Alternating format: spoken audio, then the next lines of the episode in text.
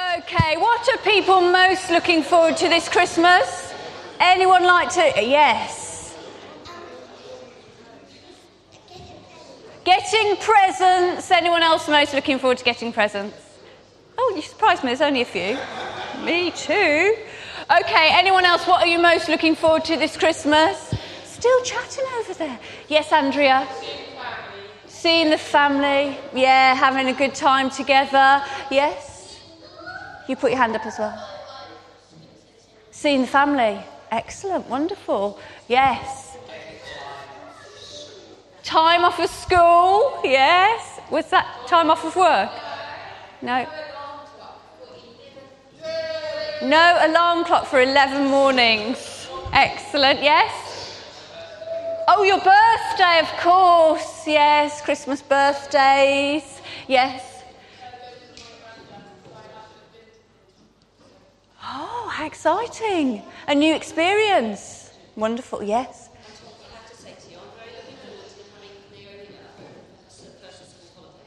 You're looking forward to having Naomi at home for her first school holidays, and Naomi's told you to say that. Wonderful.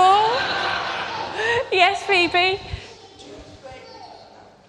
Two great granddaughters, babies, coming to stay, or you're going to see them? You're going to see them. Wonderful. There are so many things to look forward to at Christmas, so many things that we enjoy and we get excited about.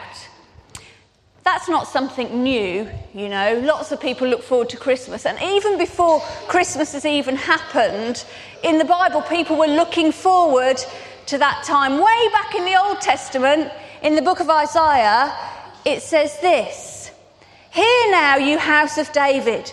Is it not enough to try the patience of human beings? Will you try the patience of my God also? Therefore, the Lord Himself will give you a sign. The virgin will conceive and give birth to a son and will call him Emmanuel. God is with us. Way back before Jesus was born, people were looking forward to Christmas, to the birth of a Saviour, to God being among them. We've lit two candles so far. We've talked about waiting, we've talked about preparing, and today we're going to think about expecting, expectation, the excitement of what is to come at Christmas. Does someone want to help me light these? Oh, yes, come on, Ben. Got the light working. Oh, hold on. See, never work with fire. Do people work with children? Children and fire. No, no worries here then. So you just push that and hold it up. Can you do that? And light three of the white candles. One, two, three. Oh, round of applause. Wonderful. Thank you very much well lit, three candles lit, it means that there's only two weeks to go. It was a lot longer when the people had the prophecies in the Bible, but they still waited and waited. We're going to sing a wonderful Advent. What do you call it? Is it a hymn or is it a carol? Oh, come, oh, come, Emmanuel. We're going to, we're going to stand and sing that together. And as we sing this, we're going to take up our offering as well this morning. So let's stand to sing together. Well, as I mentioned earlier, we've, during Advent, looked at waiting, people who waited for God. We looked at Anna, who waited outside the temple, waiting for the arrival of Jesus. And then last week during our breakfast, we talked about preparation, how we prepare lots and lots of things, but often we forget to prepare ourselves, and that how the Bible calls us to look at our own lives and to get ourselves right before God. And today we're going to look at expectation, the expectations we have and the expectations that people had in the Bible. We're going to be looking at the book of Luke, and I'd like to invite John to come and do the reading this morning.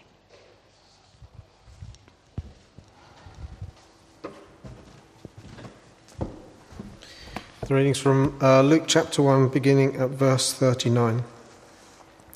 At that time, Mary got ready and hurried to a town in the hill country of Judea, where she entered Zachariah's house and greeted Elizabeth. When Elizabeth heard Mary's greeting, the baby leapt in her womb, and Elizabeth was filled with the Holy Spirit. In a loud voice, she exclaimed, Blessed are you among women, and blessed is the child you will bear. By what, but why am I so favoured that the mother of my Lord should come to me? As soon as the sound of your greeting reached my ears, the baby in my womb leapt for joy. Blessed is she who has believed that what the Lord has said to her will be accomplished. And Mary said, My soul glorifies the Lord, and my spirit rejoices in God my Saviour, for he has been mindful of the humble state of his servant. From now on, all generations will call me blessed, for the Mighty One has done great things for me. Holy is his name. His mercy extends to those who fear him from generation to generation. He has performed mighty deeds with his arm. He has scattered those who are proud in their most in most thoughts, and has brought down rulers from their thrones, but has lifted up the humble. He has filled the hungry with good things, but has sent the rich away empty. He has helped his servant Israel, remembering to be merciful to Abraham and his descendants forever even as he said to our fathers.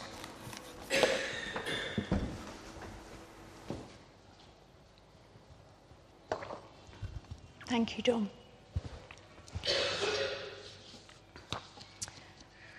The other night I was reading Paddington Bear to James. I don't know whether you've read Paddington Bear, you've probably seen it, if not read it.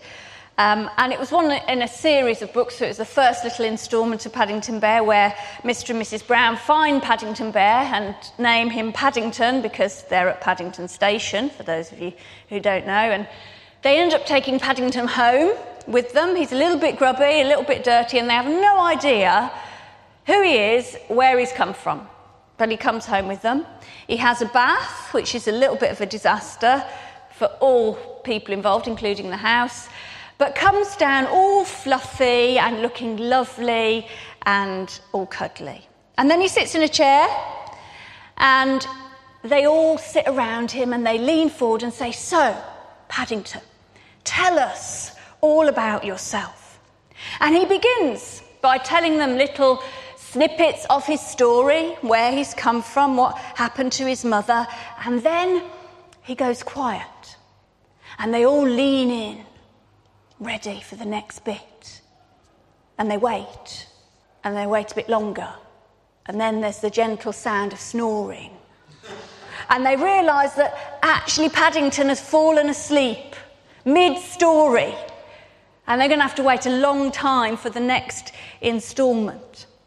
And you know, as I think about Christmas each year, and as I look at the Bible and think about the people of Israel waiting for the arrival of Jesus, I get this image in my mind of everyone gathered round Paddington, if you like. Because you see, the thing was that God had promised a sign. In the book of Isaiah that we read, it says, The virgin will conceive and give birth to a son and will call him Emmanuel. God had promised a sign. He had told the people that he would come and dwell among them. A son would be born a Saviour would come, the Messiah would arrive to bring new life. And so the people, the people of Israel, had gathered round to find out what God had planned. They had learned, leaned in to listen to Him. And in all fairness, God had given them snippets of what was in store. He had sent prophets who began to talk about the Messiah Isaiah, Jeremiah, Micah. The days are coming declares the Lord. When I will raise up to David a righteous branch, a king who will reign wisely. Prophet after prophet after prophet began to tell the story of the arrival of the long awaited Messiah. And things started to feel really close when the prophet Malachi declares, See, I will send my messenger who will prepare the way before me. Then suddenly, the Lord you are seeking will come to his temple. The messenger of the covenant who you desire will come, says the Lord Almighty. The people must have leaned forward with expectation, waiting for the next instalment of this wonderful story. But then, as they waited, it was as if God went to sleep. As if, like Paddington Bear, he was exhausted from all these preparations and so fell asleep mid story. Because following the prophecy of Malachi, the wonderful image of God suddenly arriving in his temple, there was silence. Deep, dark, unexplained silence. For 400 years, no one spoke, no one whispered, no one hinted, there was no prophet, there was no messenger, no angel, no celestial being, just dead silence. Nothing. And you know, surprisingly, given their history, the people of God didn't give up. They didn't walk away or turn their back. They didn't decide they'd had enough of waiting and look for something else. For the most part, they remained faithful throughout the years of silence. They continued to follow the rules. They continued to observe the festivals. They continued to obey the leaders.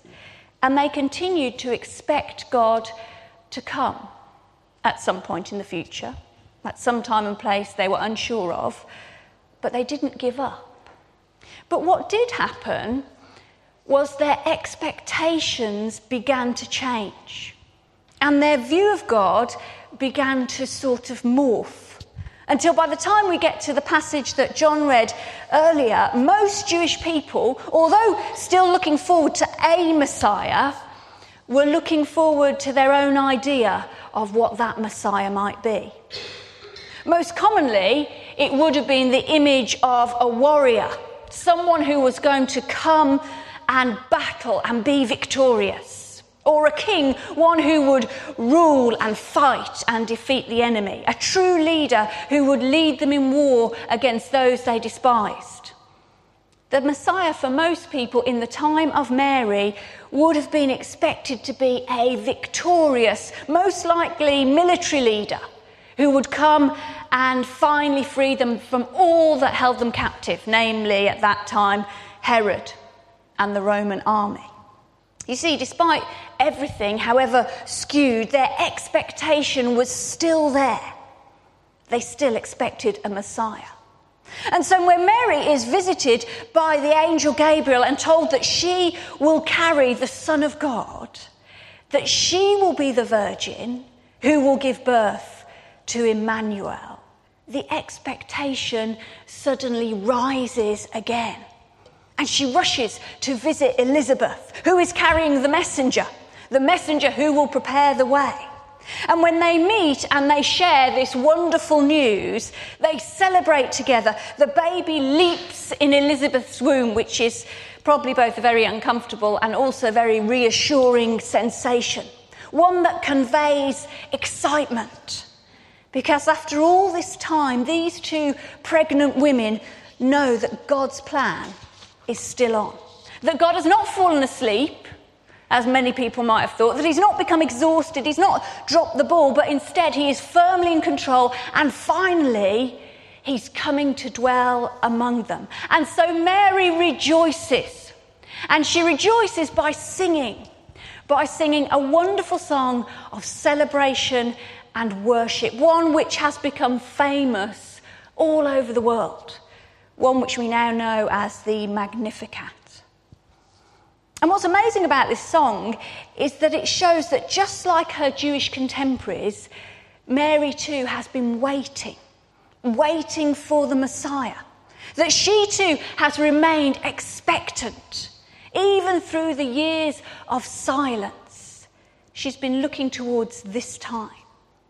But what's even more amazing is that, unlike her contemporaries, unlike those around her, Mary's expectations have remained true to God. She, like everyone else, knows the prophecies. She, like everyone else, has not given up waiting. But she, unlike everyone else, has kept her expectations grounded. She's looking forward to a God who will defeat evil She's looking forward to a God who will bring freedom. She's looking forward to a God who will lead his people. But as her song shows, She's not looking forward to a warrior who she's made up in her mind. She's looking forward to a God who she knows and who she loves, to the one who will scatter the proud, who will lift up the humble, who will fill the hungry, who will be merciful and keep his promises. This is what Mary is looking forward to. Not a military leader who will sweepingly defeat everyone in his path, but to the God she knows, to the God she has always known, the one who reaches down into the muck and the mire and brings to life that which everyone else thought was dead. This is the God Mary's expecting. This is her long awaited dream. You know, after Simon and I got married, we went on honeymoon, which is fairly common, although not everyone does it.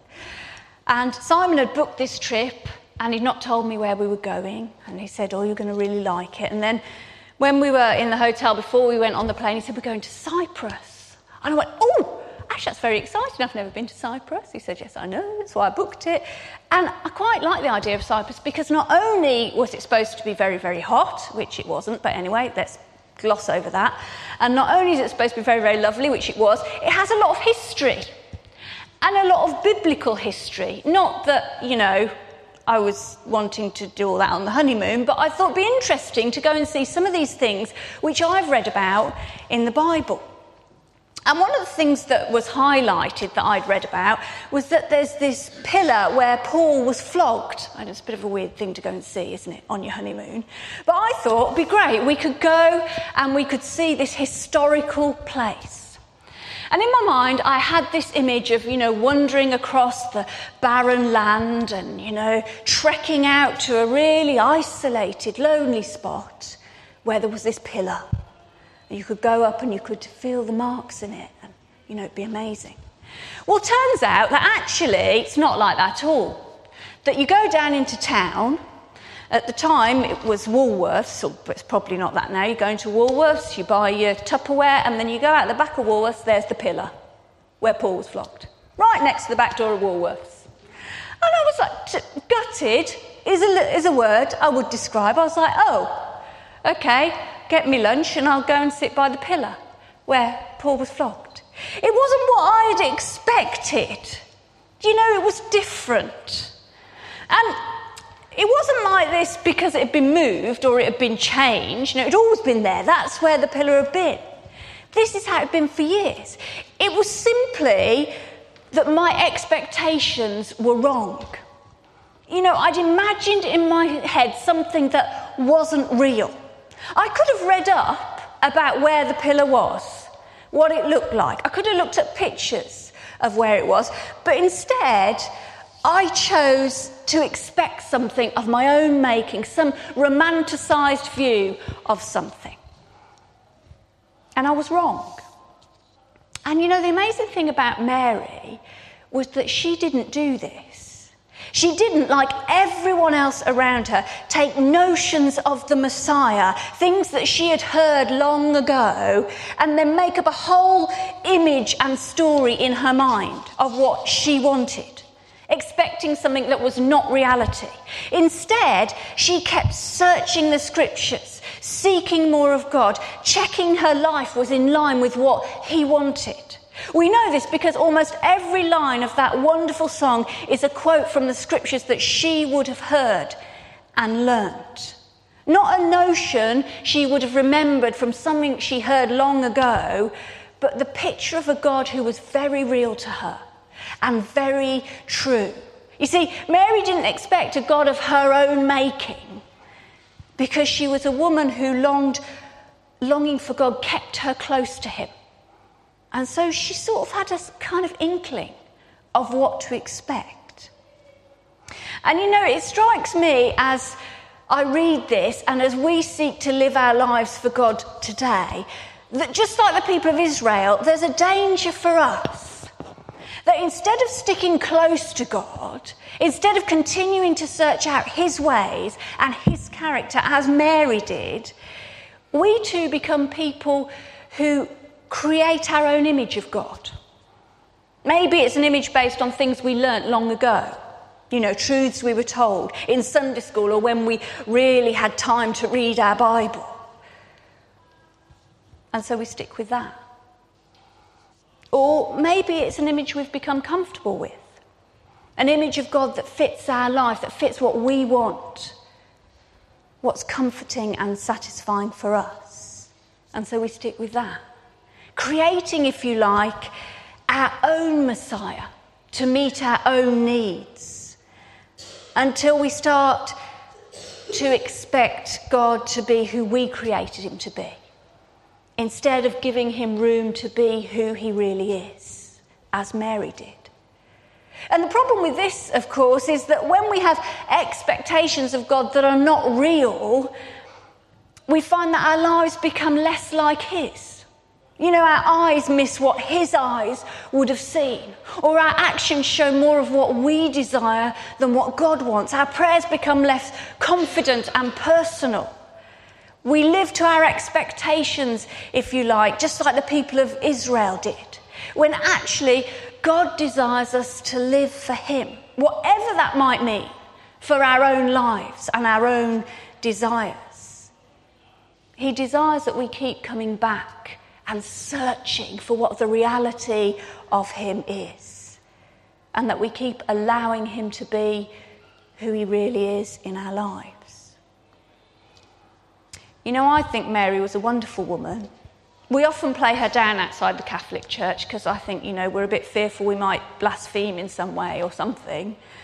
But in her time, in a world that was dominated by men, it's not her weaknesses or her mistakes that bring her to mind, it's her faith and her expectation of the God that she loved. Maybe that's why God was mindful of the humble state of his servant and chose her above anyone else in the world to carry the light of the world.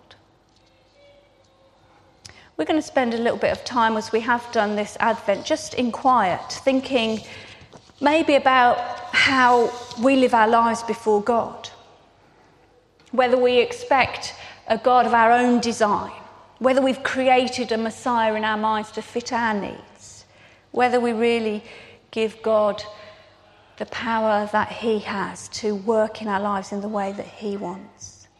I'm going to listen to a short bit of music as we sit in quiet and then just let that silence carry on for a bit before we pray.